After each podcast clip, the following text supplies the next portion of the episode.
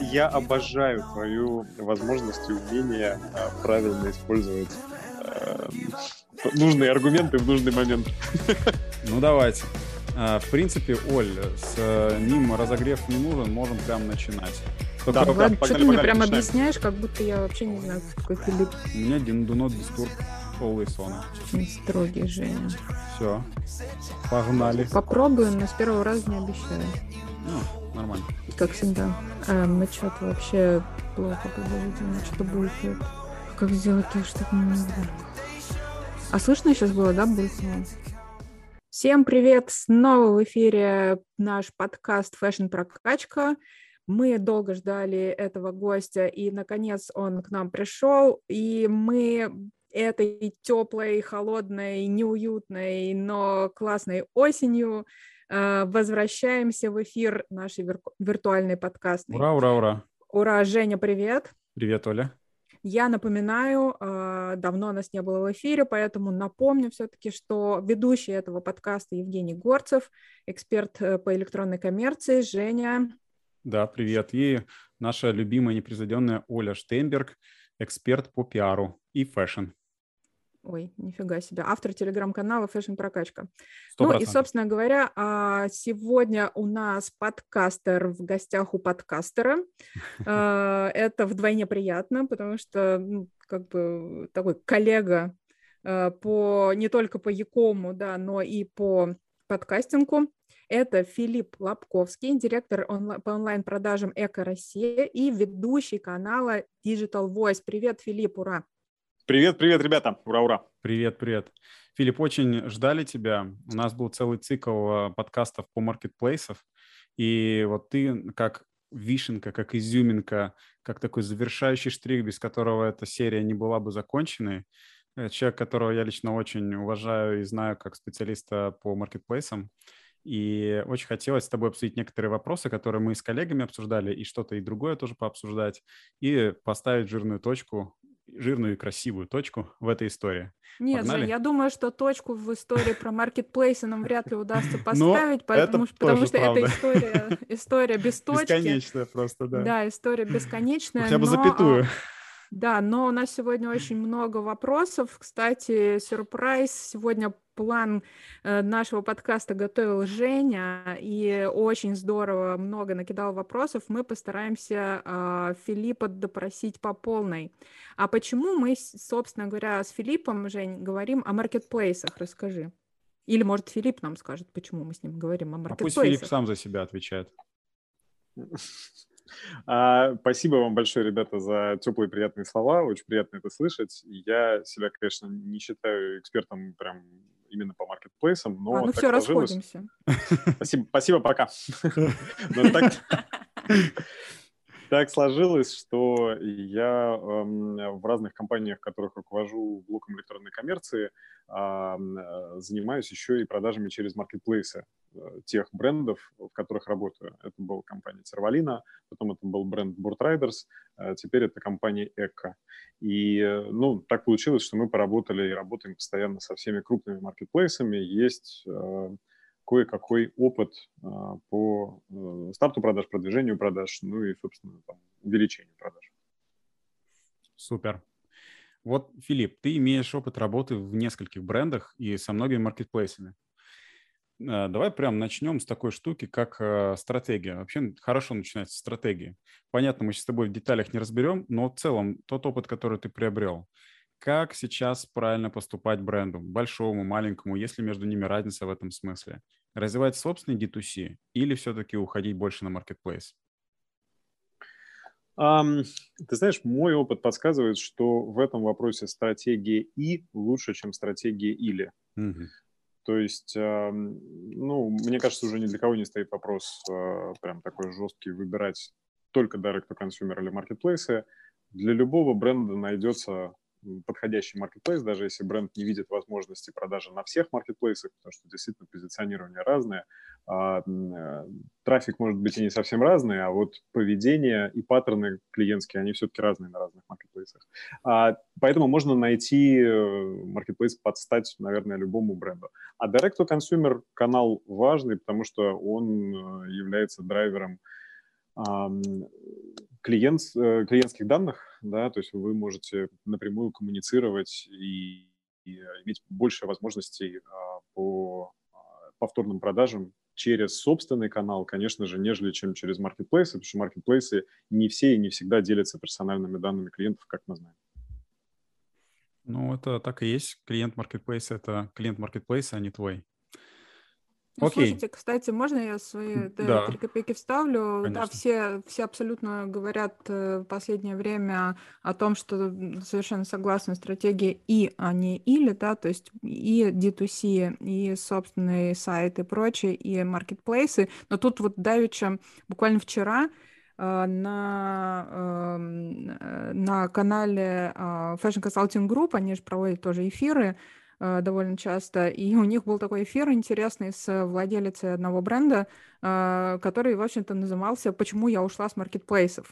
Mm. Вот, поэтому какая-то тоже есть такая, ну, в любому тренду всегда есть антитренд, поэтому э, не все так однозначно, но, по, по крайней мере, да, общая, общая волна пока, пока такая, но вот, видите, кто-то уже начинает и вообще уходить. Ну, это не они начали, наверное, это мы еще пару лет назад слышали про Nike, который полностью ушел с Амазона. Нужно понимать, что э, такое делать могут бренды, которых, а, которые могут сделать direct to consumer определяющим каналом, и, наверное, даже ничего не потерять. Mm-hmm.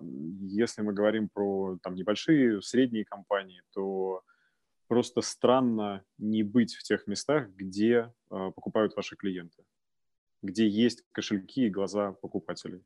Вы можете там быть с определенным миксом товаров, вы можете быть там с определенной ценой, вы можете участвовать, не участвовать в акциях. Это уже частности, но не быть там, где есть э, глаза и кошельки покупателей, кажется странным. Mm-hmm. Хотя допускаю, что есть, наверное, бренды, у которых может быть какая-то э, другая э, повестка. Им не, не столько важен, наверное, вал там заработанного, может быть, им больше важно качество какое-то. Всегда, в общем, не, не бывает черного-белого, особенно в бизнес-стратегиях, это обычно всегда какой-то попури. Окей. Но если ты так говоришь, и нужно быть обязательно там, как один из каналов, как минимум, а как же определить тогда, на каких площадках действительно стоит быть, а на каких не стоит? А тут вот все зависит от того, что вы продаете и э, что вы хотите получить. А, могу говорить за те бренды, в которых э, я э, имел счастье работать и вот сейчас работаю. В компании Эко, например, мы подразумеваем некую премиальность и определенную стоимость нашего товара, даже, наверное, не премиальность, а вот именно просто определенный средний чек, да, по которому мы продаемся. И он больше подходит для одних площадок, меньше подходит для других площадок. А, и просто мы сегментируем свою матрицу, сегментируем предложения, понимая, на каких, на каких площадках э, какая есть аудитория, ну или какой паттерн да, есть поведение, потому что трафик у нас в России конечный, ну и вообще в мире он конечный, а аудитория плюс-минус одна и та же, просто когда они приходят на там, вот если про фэшн говорить, мы же, у нас же фэшн прокачка, mm-hmm. то когда они приходят на ламоду, они себя ведут одним образом, и у них одни значит, способы принятия решений. Когда они приходят там на Wildberries или там, в AliExpress, у них там другие ожидания, другие способы принятия решений, другие факторы их интересуют. А, поэтому в зависимости а... от этого можно сегментировать. А, а можно глупый вопрос? Вот э, вы определяете, на каких площадках быть эм, практическим путем, методом экспериментов, либо э, аналитическим. То есть вот изначально посмотрели, ну, понятно, да, какая аудитория там, на Ламоде, какая аудитория на Wildberries, где надо, где не надо. Вот какой из этих путей а, использует конкретно эко и э, другим брендом, как быть, там, например, более ну, не таким известным, например, как Эко? Ну, смотри, а, у нас э, конкретно в нашем кейсе это получилось аналитическим, можно сказать, путем, потому что когда я пришел в компанию, сегментации такой не было, и, но зато был доступ к э, тем самым заветным цифрам, да, к аналитике. И посмотрев аналитику, мы просто поняли, что мы поняли, как мы хотим сегментировать э, продукт и как мы хотим сегментировать подход к работе с, с разными маркетплейсами. Для других брендов, опять же, все очень сильно зависит от э, самого бренда и от того, чего они хотят, но эм, не секрет, что на Wildberries хорошо и регулярно работают различные акционные предложения.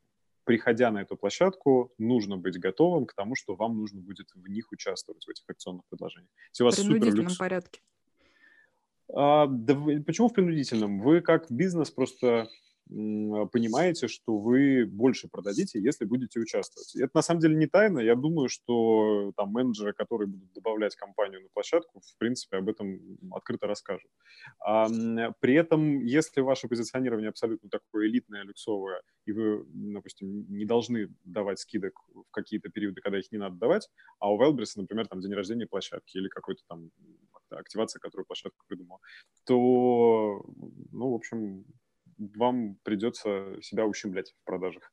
А, а на какой-нибудь другой площадке вы можете, например, э, смело продавать без скидок. Я не знаю, если вы там с ЦУМом договорились, например. Да, слушай, вот интересная такая тема, э, как раз из этой серии я хотела привести пример. Общалась недавно с одним брендом российским, у них они делают премиальные пижамы, и, ну, реально цена, ну, средняя, средняя цена, по-моему, 1020 за комплект, ну, довольно дорого, да. Они сказали, что на Wildberries у них какие-то просто нереальнейшие продажи, при том, что, ну, как продукт действительно премиальный, хороший, там, качественный и прочее, да.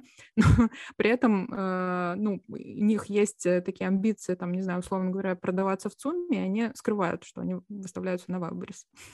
Ну вот, и это, понимаешь, как э, никто же не говорит, что если ты делаешь премиальные пижамы, то не можешь продаваться на Wildberries. Ты можешь где угодно продаваться, потому что... Я к тому, что оно продается. Оно будет продаваться, безусловно. Я к тому, да, я к тому, что, эм, например, если бы мы э, там аналитически смотрели, а, ну, Wildberries, там люди приходят туда, чтобы экономить и ищут низкий сегмент, э, и не пошли бы туда. А так мы пошли туда, ну, по какой-то причине, да, с этими дорогими пижамами, а они продаются. Вот вот смотри, аналитически это как раз, когда мы посмотрели, что они продаются, просто мы посмотрели, с какой средней скидкой они продаются, а, что у нас там по юнит экономике, по маржинальности, и приняли решение. Это аналитически. Ты имеешь в виду, наверное, оценочно, когда... Ну, да, просто... да, я это имею в виду. Да, угу. да, да. Я думаю, что стоит попробовать на разных площадках, угу. просто не, не нужно в, влезать в какой-то серьезный коммитмент с глубиной поставки, потому что, ну, многие mm-hmm. сейчас выбирают fulfillment by marketplace э, схему, а не fulfillment by, ну, собственно, там, бизнес, да, и эм, не нужно просто грузить сразу в большую глубину, загрузите основные хитовые модели небольшой глубиной, посмотрите на продажи, как только они там выбьются, закончатся. Если вас не устроит та маржинальность, которая там продается, или та оборачиваемость, которую вы там продаете, просто вы их оттуда заберете, выключите и все настолько просто сейчас начать продажи в маркетплейсах, а, что я не вижу никаких препятствий. За там, один месяц э, или там, за пару месяцев компания может собрать всю нужную аналитику и принять все решения, которые нужны. Угу. Слушай, ну прям ты столько тем задел сейчас своим ответом, что хочется по всем сразу спросить. Ну давай начну с этого. Вот ты с того, что ты закончил. Ты говоришь, легко начать продавать.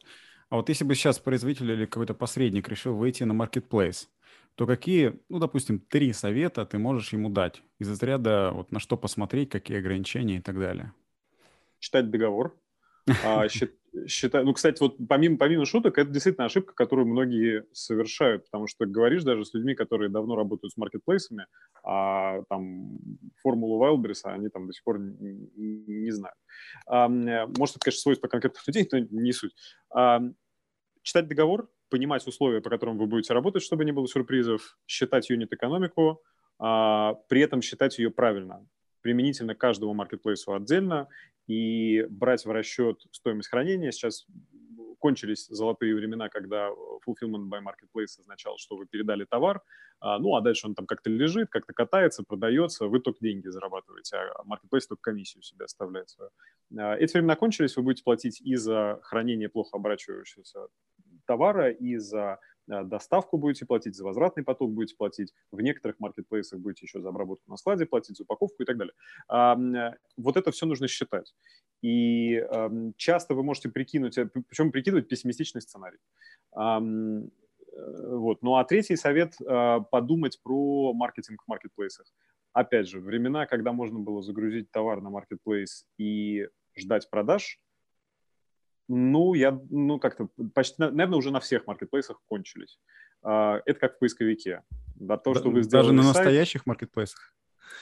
Даже на настоящих маркетплейсах. А настоящий маркетплейс еще есть? А, он теперь по-другому называется. Да-да-да. А, значит, а, настоящий маркетплейс Авито ты имеешь в виду, да? Да, да, конечно. А, значит, третий момент – это маркетинг. И это штуковина, которая работает. А, есть маркетплейсы, которые дают более широкий инструментарий, и вы действительно можете прямо за небольшие деньги очень точечно продвинуть а, артикулы. А, есть маркетплейсы, которые все еще подходят более медийно к размещению маркетинга и требуют более серьезных инвестиций, но при этом возврат этих инвестиций довольно хороший. А, и опять же, не ожидайте, что... Здесь правила ровно все те же самые, что и в обычном Якоме. Не ожидайте, что вы сейчас включили какой-то инструмент, и у вас полетели продажи.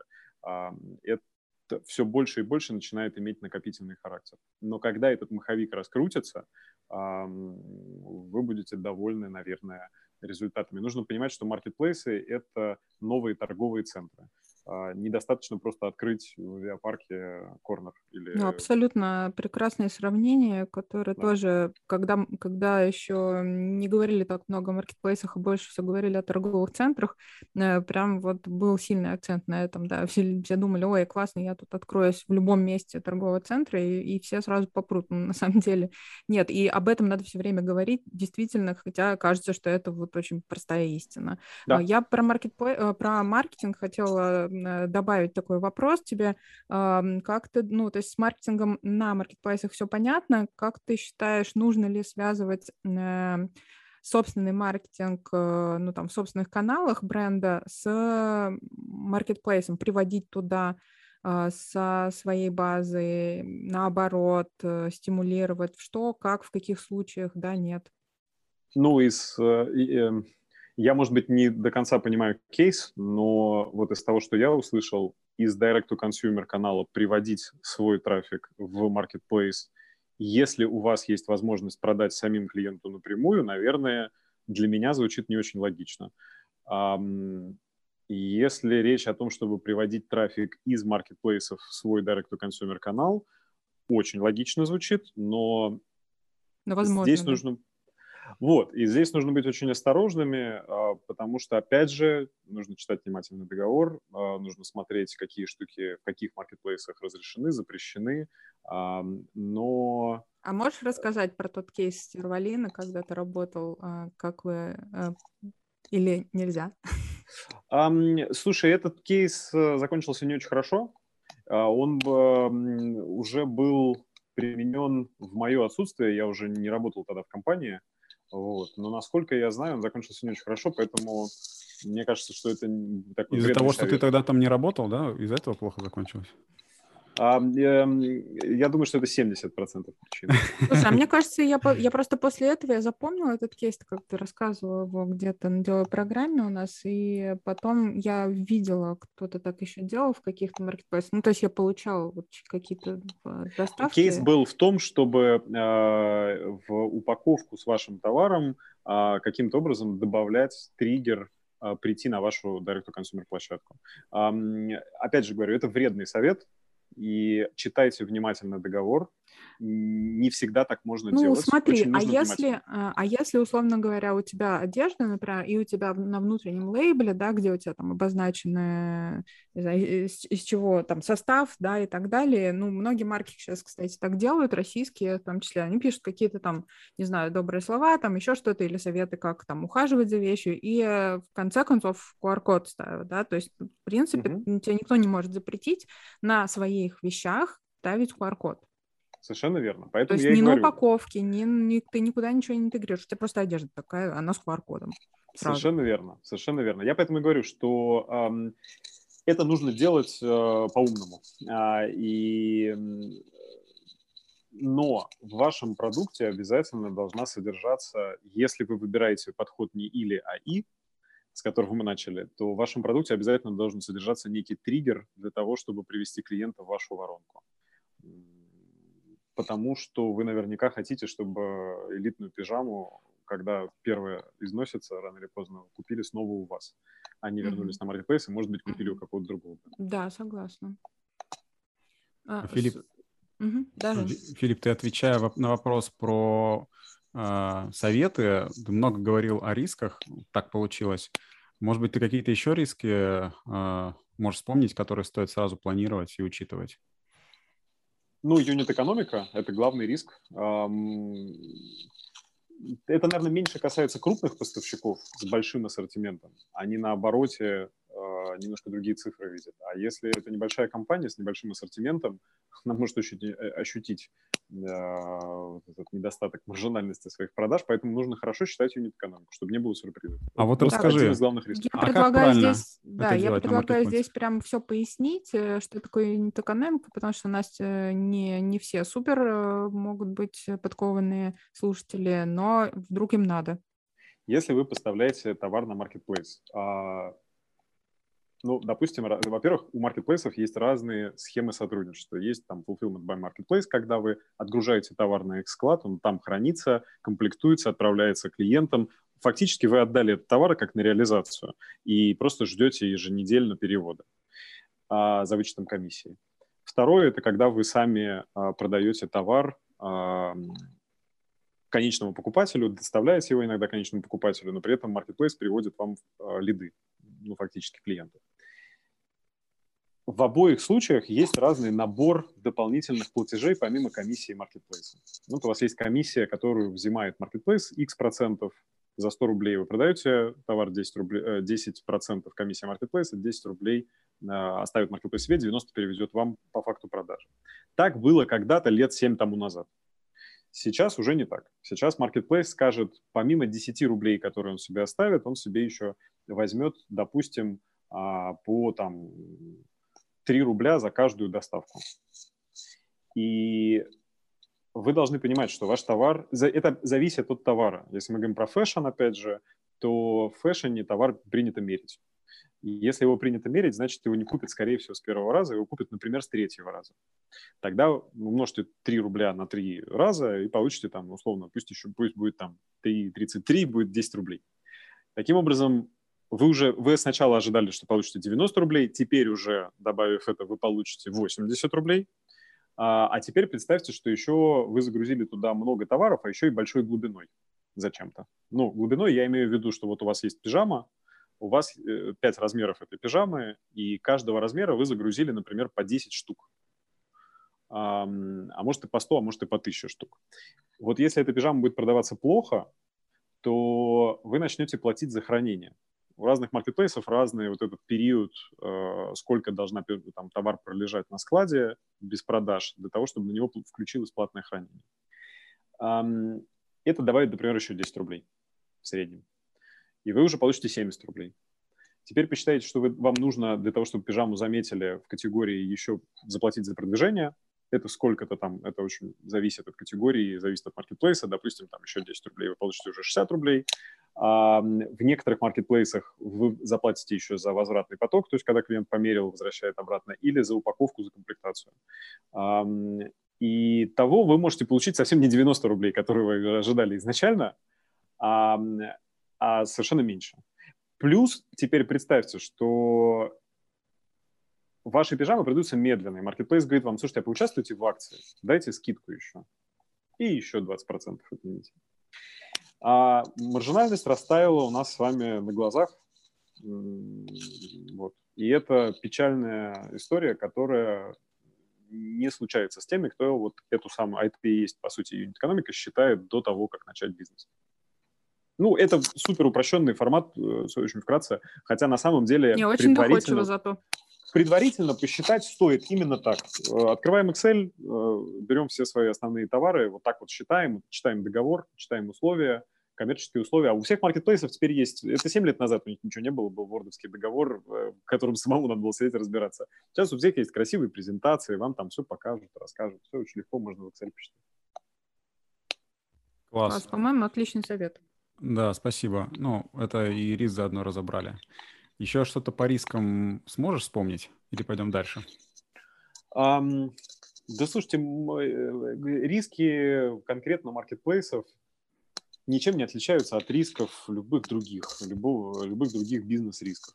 А, считаю, ну, главное сделать так, чтобы ваш бизнес был прибыльным. Все остальное – это не риски, а возможности. Спасибо. А пока ты сейчас убираешь шорох и щелчки из своей записи, я тебе задам другой вопрос. Давай. А, вот ты рассказал о не очень-то такой доброй картине мира и светлой. Вот когда мы узнали о том, что есть не только комиссия маркетплейса, но и куча вот этих а, расходов со звездочками, которые могут превышать даже комиссию. А, как в такой ситуации выживать небольшим и средним онлайн-магазинам? Понятно, что есть большие бренды, там немножко другое отношение со стороны маркетплейсов к ним, и денег у них побольше. А вот маленькому бизнесу как тут быть? Ты имеешь в виду, который продает через маркетплейс или собственный интернет-магазин? А, ну, ты знаешь, ты можешь на самом деле ответить больше про маркетплейсы, потому что сегодня тема об этом. Хотя про собственный магазин тоже было бы очень интересно послушать.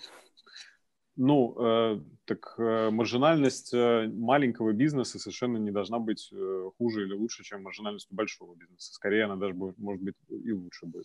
Поэтому никаких особых э, ну, там, изменений для, а, от масштаба бизнеса не происходит при подсчете юнит экономики. Ну хорошо. То есть э, вот эти вот рассылки с надписью «Коллеги, у нас завтра минус 40», и это обязательно, это надо просто учитывать в юнит экономике, так что ли? То есть этим... Да нет. Сразу минус ну... 40 закладывать? Да. Плюс 40. Ну, на самом деле участие в акциях и понимание а, вот этих вот уровней своей маржинальности, которые вы себе можете позволить, конечно, лучше закладывать на старте. Если вы не можете себе позволить участие в акциях, большинство маркетплейсов для вас будут, ну, ну, вот настолько эффективны, насколько эффективны продажи совсем без акций и без скидок. Но я себе слабо представляю вообще сейчас какой-то продукт, который никогда ни в каких акциях не участвует, ну, кроме, наверное, всем известной электроники какой-нибудь, э, но это совершенно другой рынок. Mm-hmm. Поэтому okay. всегда, ага. всегда, всегда, конечно, считайте на маркетплейсах, закладывайте какой-то процент на то, что вы будете участвовать в акциях. Это просто подогревает продажи. Нужно понимать, что э, вы же не планируете есть процент маржи, а есть вал маржи, объем рублей или евро, или в чем вы там считаете. И часто для бизнеса важен совсем не процент, потому что это синтетический показатель. Важен объем э, валюты, которую вы зарабатываете. А вот как раз акционные механики, они вам драйвят э, единицы продающиеся, а значит и объем. Угу. Ну хорошо, тогда другой вопрос, пере, переформулирую. Вот есть у нас э, небольшой какой-то интернет-магазин или бренд, неважно, и э, он видит, что, ну, допустим, у него даже есть свой D2C, но он видит, что при этом э, процент продаж на маркетплейсе или доля маркетплейса в продажах растет и растет постоянно. И уже приобретает какие-то угрожающие размеры, что этот, эта компания-производитель или дистрибьютор уже начинает зависеть от этих продаж на маркетплейсе. Это нормально или нет? И что делать с этим? Да все компании зависят, все, весь ритейл зависит от продаж торговых центров. Это, ну, это, это Все время от кого-то зависишь, Жень. А, просто нужно понимать, что в собственном Якоме вы зависите от Google и Яндекса, от Facebook вы зависите. И вы заплатите комиссию им только в, назовете вы это cost per action или там cost per order, кому как больше нравится считать, но вы совершенно верно, да, Ольга сказала, вы всегда от кого-то зависите. Просто в маркетплейсах есть одна особенность, э, что маркетплейсы в последнее время очень любят вписывать в договор пункт о том, что они имеют право менять комиссию в одностороннем порядке. И... Но при этом э, в России сложилась очень приятная и благотворная ситуация, которая называется «Маркетплейсов у нас много». В Америке он один, ну там условно один, да, а, но, но много нишевых. Китай их 200. А у нас... Э, да, да, ну в Китае их 200, в Китае и, и клиентов чуть побольше. А, но в России их много, и они все плюс-минус крупные. У нас как раз с нишевыми, наверное, там меньшее количество их на рынке, а вот крупных как раз много, и вы можете всегда из одного переключиться на другой. А, возможности для маневров всегда есть, но думать, что существует какой-то вид бизнеса, в котором вообще ни от кого не зависите, странно. Всегда вы через что-то продаете. Окей. Ну, твой оптимизм, он, конечно, вдохновляет. Я надеюсь, он вдохновит и наших слушателей. А, есть да, Оль. Ну, давай, я просто... Я дам, я дам. Есть еще вопрос... Несколько. Да, у меня вопрос, который можно в конце задать. Да, у нас 8 минут осталось, поэтому я задам буквально еще пару вопросов. А, первое. Какие бесплатные инструменты работы на маркетплейсах сейчас есть? бесплатные инструменты работы? Продвижение. Как вообще? Бесплатные. Да, бюджетно можно это делать. Ой, слушай, эм, это опять же зависит от маркетплейсов, но э, я вот сейчас вспоминаю, ты задал этот вопрос, и я вспоминаю чудесные времена. Меня сегодня тянет прям на ностальгию в этом разговоре. Я вспоминаю чудесные времена, когда в Wildberries можно было договориться с э, каким-нибудь другим брендом, и, э, вы знаешь, внизу в карточке товара можно поставить с этим товаром рекомендуют, с этим товаром покупают, и можно было договориться с, другой, с другим юридическим лицом, а написать письмо на имя Wildberries и сказать, что э, просим в карточках товара показывать вот с, этими, с этим брендом вот этот бренд. Типа мы договорились. Wildberries вообще ни, ни за какие, ни за деньги делал это, включал, показывал. Это очень классные результаты приносил, абсолютно коммерческая деятельность. Нужно было просто ходить по рынку, со всеми договариваться. А, по-моему, сейчас так уже нельзя. Озон за это берет деньги точно. Ну, то есть ты можешь mm-hmm. показаться, где... А, Wildberries, кстати, берет за это деньги тоже. Ну, давай так, совсем бесплатно, я думаю, что да никак. Там есть истории с оптимизацией. Кто-то в них верит, кто-то в них не очень верит, что можно сделать какой-то определенный нейминг в Wildberries, чтобы чаще выдаваться в а, запросах. Я думаю, что стоит использовать контент, это условно бесплатная mm-hmm. штука. А, чтобы так. выделиться, а, отделиться от конкурентов, э, Хороший создавайте совет. такой контент, который в плитке каталога будет mm-hmm. выделять вашу карточку товара от остальных. Прекрасно mm-hmm. это делают наши с тобой общие знакомые из компании Сплат, которые mm-hmm. там что не зубная паста, так просто э, цел, целый рассказ вообще, да, да, целая да. история, да. Вот. Ну и много ребят на самом деле делают это классно. Wildberries позволяет это делать прямо в карусельки с фотографиями, Озон позволяет это делать рич-контентом внизу карточки товара. Ну и, в общем, в каждом маркетплейсе будут какие-то свои возможности. Нейминг, рич-контент, ну вот, наверное, такие условно бесплатные вещи. А что касается платных вещей, то, опять же, все маркетплейсы расширяют возможности, присмотритесь и обязательно вот, ну, используйте э, платные инструменты, при этом тестируйте. Ну, то есть сюда чуть-чуть Я вот как раз сюда могу влепить свой вопрос. Давай. А как ты относишься к лайвам? Никак, если честно, не буду лукавить, у меня нет опыта. Мы сейчас в процессе договоренностей с э, там, некоторыми маркетплейсами по запуску лайвов для Эко, и пока не могу. Но решили попробовать все-таки, да? Обязательно. Мы будем пробовать uh-huh. и с маркетплейсами, мы будем пробовать и в direct-to-consumer канале с лайвами. А ты всегда новое а, все пробуешь? Да, конечно, потому что там бывают очень приятные неожиданности. Мы на самом ну, деле вот это здорово. Году... На самом деле вот об этом, наверное, был мой вопрос. Надо все-таки пробовать, потому что то, что предлагают маркетплейсы, у них же большие возможности нет, и следует, они берут какие-то лучшие опыты, да, и стараются действительно сделать какие-то рабочие инструменты. Поэтому вот что-то есть, надо попробовать. Да, да, абсолютно точно. И ты знаешь, как это как в Э, собственно, в Якоме, когда работаешь с агентством маркетинговым, хорошее агентство от не очень хороших агентств часто в моей практике отличаются менеджерами. Есть менеджеры, которым дали задачу, и они просто постоянно занимаются контекстной рекламой, просто обновляют ее, особо ничего не тестируют. А есть э, агентства, в которых менеджеры постоянно предлагают тебе что-то новое, генерят гипотезы и говорят, слушайте, а давайте попробуем вот такую рекламу, вот на такой сегмент, вот на, такую, э, товар, на такие товары. Понятно. Ты это... говоришь о, о проактивности. Угу. Да, да, да. И я говорю про а, о проактивности, и э, этот подход стоит сохранять при работе с маркетплейсами тоже. Супер. Ну, я думаю, это вообще к бизнесу относится. Да, а. абсолютно точно, конечно. Так, хорошо. Тогда я, пожалуй, задам еще один-два вопроса. А, скажи, пожалуйста, вот э, где и как найти экспертизу по работе с маркетплейсами, если ее нет? И нужно ли обращаться к посредникам? Да, отличный ты, вопрос. Ты имеешь в виду э, таланты сотрудников или ты имеешь Я в виду имею в виду то, что компания хочет торговать на маркетплейсах, а может быть торгует, но понимает, что можно лучше. А, а все, что ли... вот ты сейчас сказал, это все поняли, блин, это же договор надо читать, оказывается. Ну да. И вообще вот эту юнит-экономику считать, я не могу, я не знаю, все. Мне кажется, я вообще ничего нового не сказал. Это Нет, но это важно все равно. Это важно, безусловно, именно потому что это основа, это и, это и важно.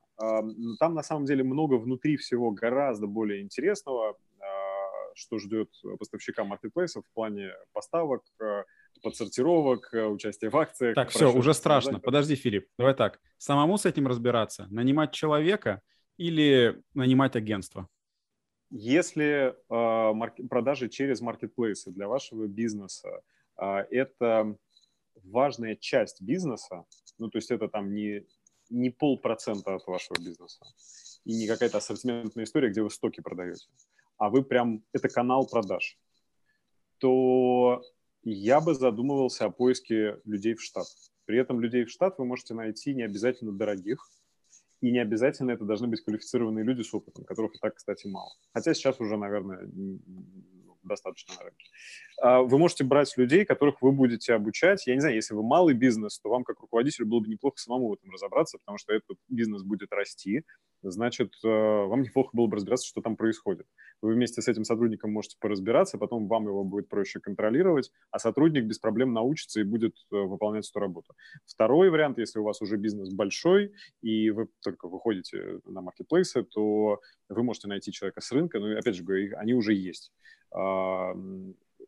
Здесь все точно так же. Разберитесь хотя бы в KPI, разберитесь хотя бы в том, что такое хорошо, что такое плохо в юнит-экономике, в том, какие метрики от продаж на маркетплейсах вы ожидаете.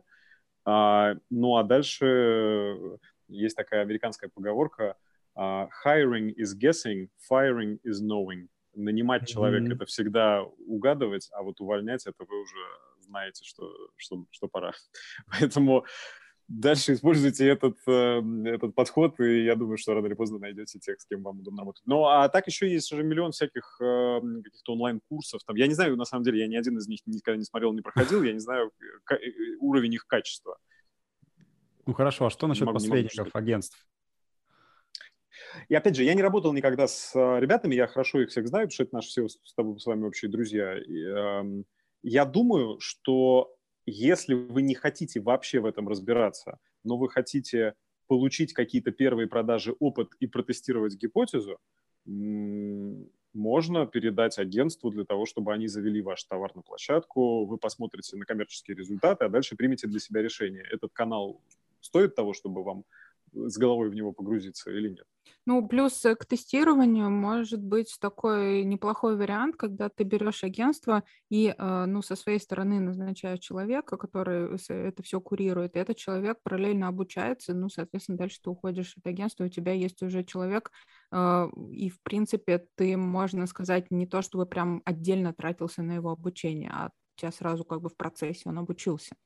Если объем задач ваших э, и объем вашего бизнеса позволяет вам погрузиться с головой в изучение работы с маркетплейсами, то ну, пожалуйста, погружайтесь. Если это просто тест для вас, а при этом у вас есть чем другим позаниматься, с чего вы получите какой-то других коммерческих результатов больше, то, конечно, можно передать агентству, увидеть результаты и тогда принять для себя решение. Но для меня всегда просто странный подход, когда для компании это большая часть бизнеса, а они полностью отдают это на, на откуп агентства. Человеческий фактор – штука важная. Вот мы привели пример с маркетинговым агентством. Если над вами работает менеджер, который ленится и не тестирует гипотезы, то вы всегда будете получать посредственный результат. И если над вами работают э, люди, которые а, не ленятся и много чего пробуют, то вы будете получать всегда результаты лучше. А вероятность того, что такой человек под вашим управлением будет находиться в вашем штате, наверное, выше, чем в неподконтрольном агентстве. Это мое мнение. Опять же, я говорю, что я знаю примеры, когда люди через агентство выходили, они довольны продажами, все в порядке. Ну, замечательно. По-моему, отличный совет. Э, можно, можно вообще всем пользоваться. Мне кажется, наш подкаст вот этот э, супер полезный, его можно переслушать раза три.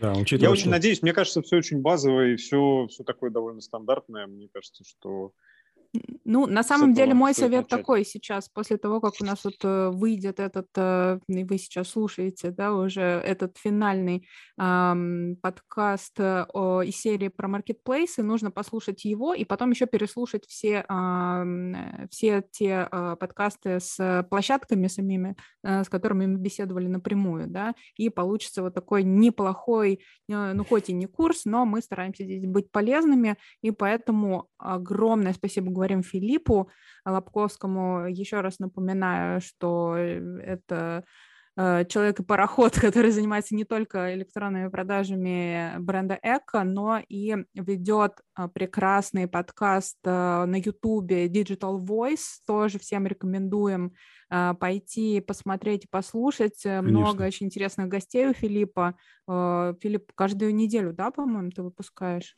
Да, у меня был небольшой перерыв в октябре, я э, позволил себе небольшой отпуск, но э, в сентябре, простите, но в октябре мы будем выходить в еженедельном формате, как и выходим уже почти год. В октябре у нас будет день рождения, первый год. Супер, с удовольствием тебя слушаем и смотрим, поздравляем. Спасибо тебе еще раз, что ты к нам пришел, много всего полезного рассказал нам. Спасибо вам, ребят, большое, что пригласили, и вам спасибо за ваш чудесный подкаст, тоже регулярно слушаю, очень интересно. Спасибо.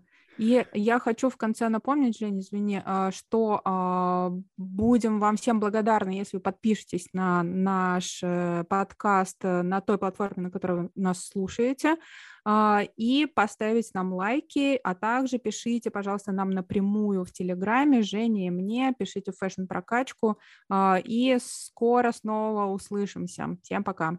Пока. Пока-пока. Пока. -пока. пока.